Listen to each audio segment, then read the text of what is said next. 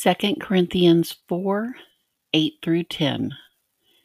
We are hard pressed on every side, but not crushed, perplexed, but not in despair, persecuted, but not abandoned, struck down, but not destroyed. Welcome back to Lessons of a Former Pastor's Wife. I'm Amy Kennedy. I'm your host and this is my story. I wanted to start this week's podcast with the scripture 2 Corinthians 4 8 through 10 because I've titled this lesson Abandoned, and I wanted to start it out on the right footing. This scripture is very healing, especially for those of us who have been through or are currently feeling abandoned. We are hard pressed on every side but we're not crushed, perplexed or confused, but not in despair, persecuted, but not abandoned, struck down, but not destroyed. I can tell you from my own life, I have often been very perplexed or confused. And it has been a great learning experience to remember that I do not have to be in despair just because I don't understand what is happening to me. I've recently been pushed down by persecution that I never expected. And although I have felt quite abandoned, or rather thrown away, I am never truly alone as long as I have my faith in God. It is through my faith that I can recognize the truth in Second Corinthians and the amazing promises that although I am pressed on every side, God will not allow me to be crushed. Although I'm confused by what has happened to me, my faith in my Heavenly Father will keep me from living in despair. Although I feel persecuted by my circumstances, I am never thrown away by God. And although I have been struck down with the enemy's intent of holding me hostage, God will not allow me to be destroyed if I keep my faith firmly in Him.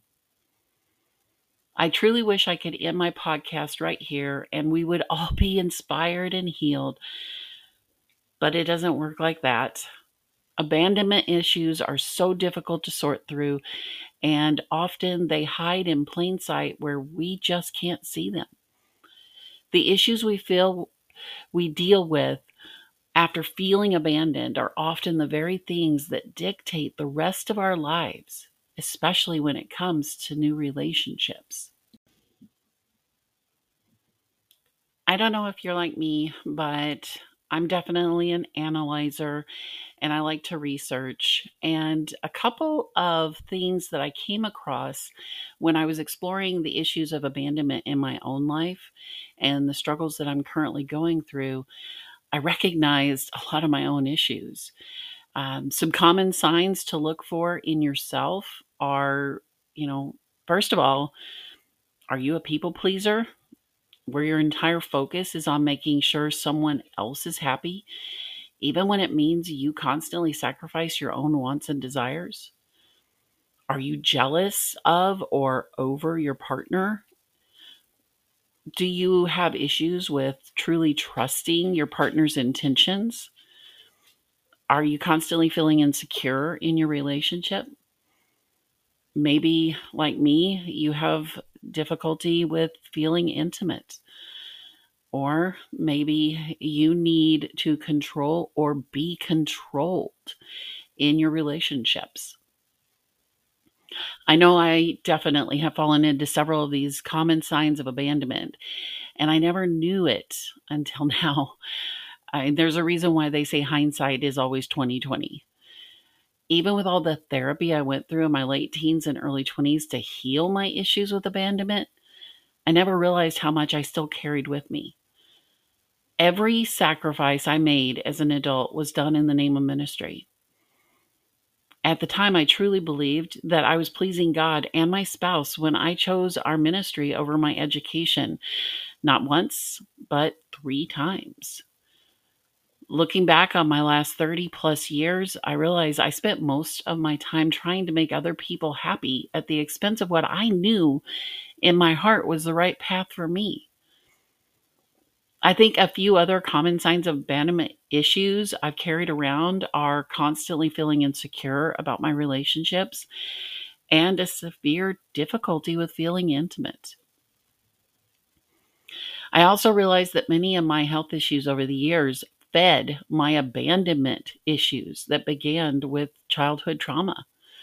For those of us who have had hard health circumstances to overcome, you find yourself often alone, especially in the hospital or at doctor's offices. I really can't remember exactly how many birthdays and holidays I have spent completely alone in a hospital bed, but I do know the last one was this past Christmas, 2022. If it weren't for the loving nursing staff at Houston's MD Anderson, who made it their mission to make sure every one of us felt loved and cared for on that very special holiday, I don't think my solitude would have been bearable. Abandonment issues can be caused by childhood traumas or relationships in our adult life where betrayal and neglect are present. We can also face feelings of abandonment when someone close to us dies or through divorce. Deep seated abandonment issues are often caused by severe neglect by a parent or even a spouse, where the neglect fractures the relationship, especially when we weren't expecting it. We can also feel abandoned by God when we're sitting in the middle of a crisis of faith and the unthinkable has occurred and you don't know where God is or even if He cares about you. No matter what the cause is of your feelings of abandonment, no one can repair the damage it has caused except yourself. One of the saddest things I ever encountered in my work in real estate, especially in Illinois, was the common and persistent problem of foreclosures. In some states, there is a period of time after someone, quote unquote, abandons their mortgage, where the house is left in a limbo state of abandonment. The homeowner has stopped paying the mortgage and has almost always just walked away from the property. But the bank can't legally take possession. So the property sits abandoned. Here's the thing about being abandoned or neglected it can often cause way more damage than actual abuse. A proper property owner may choose to smoke inside their home or tear up the walls and floors through abuse. But neglect is an entirely different situation. I've seen once beautiful homes filled with deadly mold because pipes that should have been winterized froze and burst. Animal and pest infestations can occur because doors or windows have been left open. And toxic gases left from birds and animal feces can cause human sickness just by entering the house. As damaging as holes in the walls and torn up floors can be due to outright abuse of a property, abandonment is often so much worse. It's pretty much the same with our emotional selves. I've mentioned in a few of my podcasts that I was raised by my grandparents.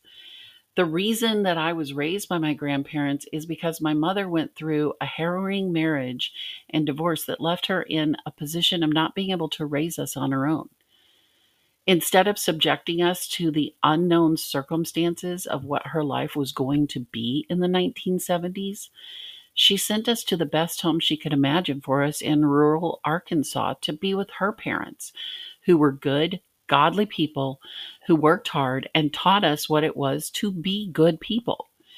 We were given a good education and the opportunity for a healthy, active life filled with family, friends, and a firm foundation in God.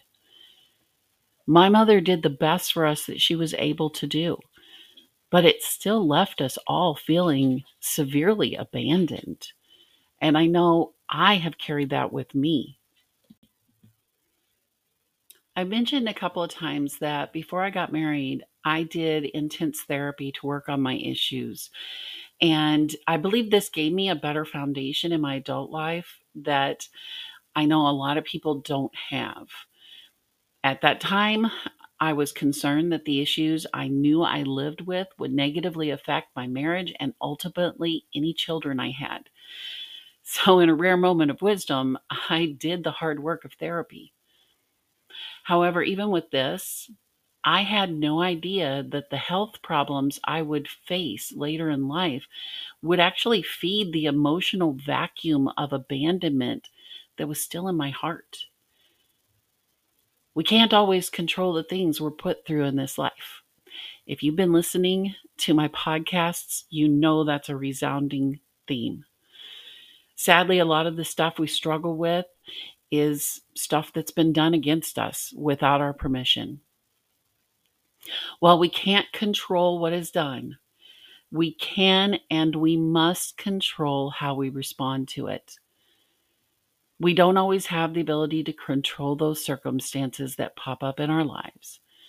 But as I constantly tell you, we always have the ability to control our responses to our circumstances. We can choose to allow ourselves to be abandoned and live in the despair and damage that abandonment causes. Or we can stand up and say, Enough. I have been persecuted, but I will not view myself as someone who has been thrown away as if I have no value. I have great value. I am worth more than many sparrows. And if you remember some of my other podcasts, this is a reference to Matthew 10 26 through 31, where Jesus is encouraging his disciples to not be afraid in the ministry that he's sending them into. He tells them, You are worth more than many sparrows. If you're struggling in this moment right now with feelings of abandonment and neglect, I want to ask you to do something and probably you're going to want to get alone to do this. I do believe this will be healthy for you, and I believe it will be healing. Go out into the woods when you get a chance and do this exercise. And do this exercise as often as you possibly can. I do it sometimes driving on Highway 45 here in the Houston area. Scream at the top of your lungs I am valuable. My worth is not dictated by my circumstances. I am worth more than many sparrows to my God who loves me and cares for my every moment.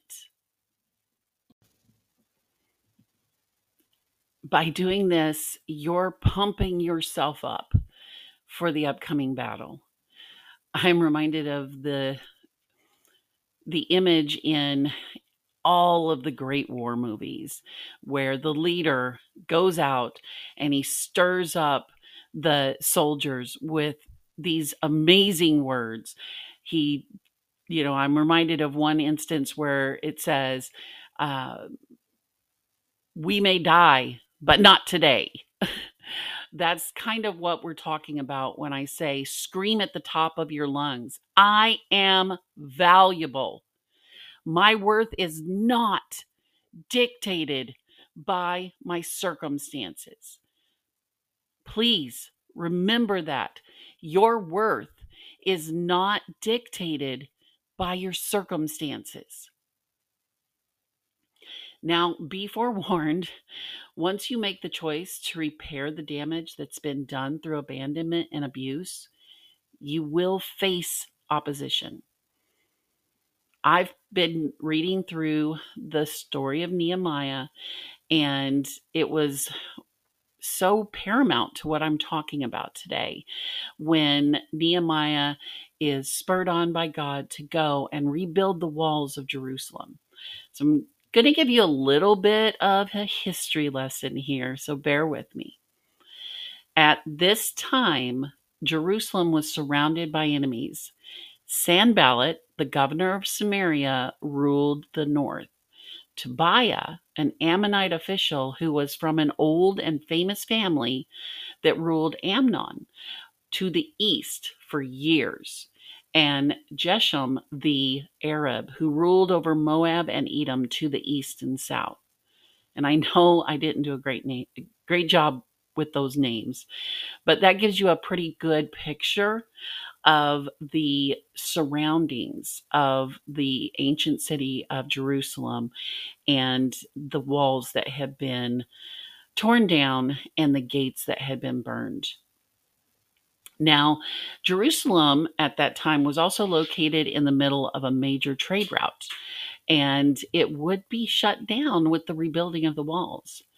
Each of these enemies had their own reasons for not wanting the walls to be rebuilt. It's also possible that the opposition against rebuilding the walls may have been provoked by bigotry, greed, selfishness, jealousy. I mean, each one of these men had their own reasons for not wanting this particular area in the region to be rebuilt. So, why were the walls of Jerusalem so important to Nehemiah? Well, the walls were protection, but they were also an important physical symbol of the establishment of the Jewish race as a people. The holy city became a unifying force as families were chosen to come and live in it. Nehemiah is sometimes referred to as the wall builder and will giver. At this time, when Nehemiah was led to rebuild, it's because back in Second Kings chapter 24, we read that the Babylonians conquered Jerusalem and burned the gates back in 586 BC. There was still a remnant of Jews left, but all others had abandoned the destroyed city until we read in Nehemiah 6:15 that the walls were completed in just 52 days. Now, the nations that were surrounding this incredible, prosperous work were frightened because they knew the work was finished so quickly with the help of God. If God would allow this extraordinary event to take place, they believed he had the ability to rebuild the nation of, of Israel. And that's exactly what was taking place. They did not want that to happen up until this point, when Nehemiah built, rebuilt those walls and reframed the gates, there were some efforts to bring the Jewish people back to their promised land. Zerubbabel led the first wave of Jewish exiles to return in 536 BC. You can see that in the book of Ezra 1 through 6. Um, and they actually rebuilt the temple in 516 BC. However, it took 70 years after the temple was rebuilt to build the walls that were meant to protect it. And we also see in 455 BC that Ezra led the second wave of exiles back into the city. And that's in Ezra 7 through 10. Then we see Nehemiah in 445 BC leading the third wave back into the city and repairing those walls. However, during that 52 days where the walls were being repaired, this is what happened if you read through the book of Nehemiah. These are the obstacles that the people faced. First off, they faced ridicule, the wrath and anger of the surrounding people who were great and mighty. They faced discouragement, fear, internal strife amongst themselves, laziness, compromises, and they also face lying prophets. Now, in your pursuit to rebuild yourself after abandonment and neglect, you may face a lot of these same roadblocks. I know that in my own journey, every one of these things have been an issue for me to deal with internally, and some have been thrown at me from outside sources. In my attempt to rebuild myself after neglect and abandonment, I have faced so many of these same trials, and all that I can do is daily embrace God's promises that He has a plan for me and that I am valuable to Him. I've had to put myself through two sets of counseling, and I joined a group of caring people who are all going through something similar to what I've been through. And I'm trying really hard to avoid the pursuit of external validation. That may sound weird from somebody who is doing a podcast, but external validation does not heal us.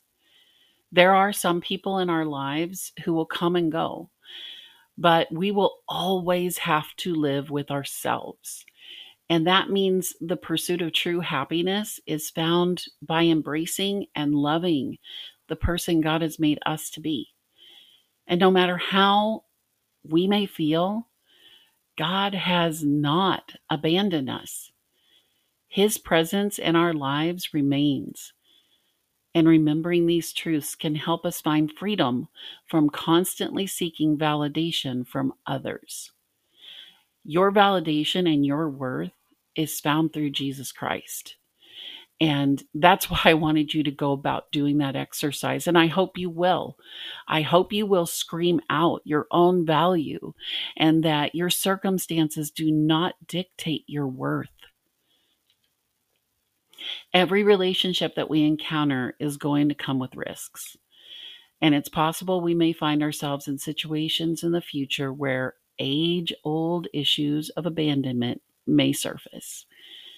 I hope this lesson will be a reminder to you, as it has been to me, that you may indeed be hard pressed on every side, just like Jerusalem was, but you're not crushed.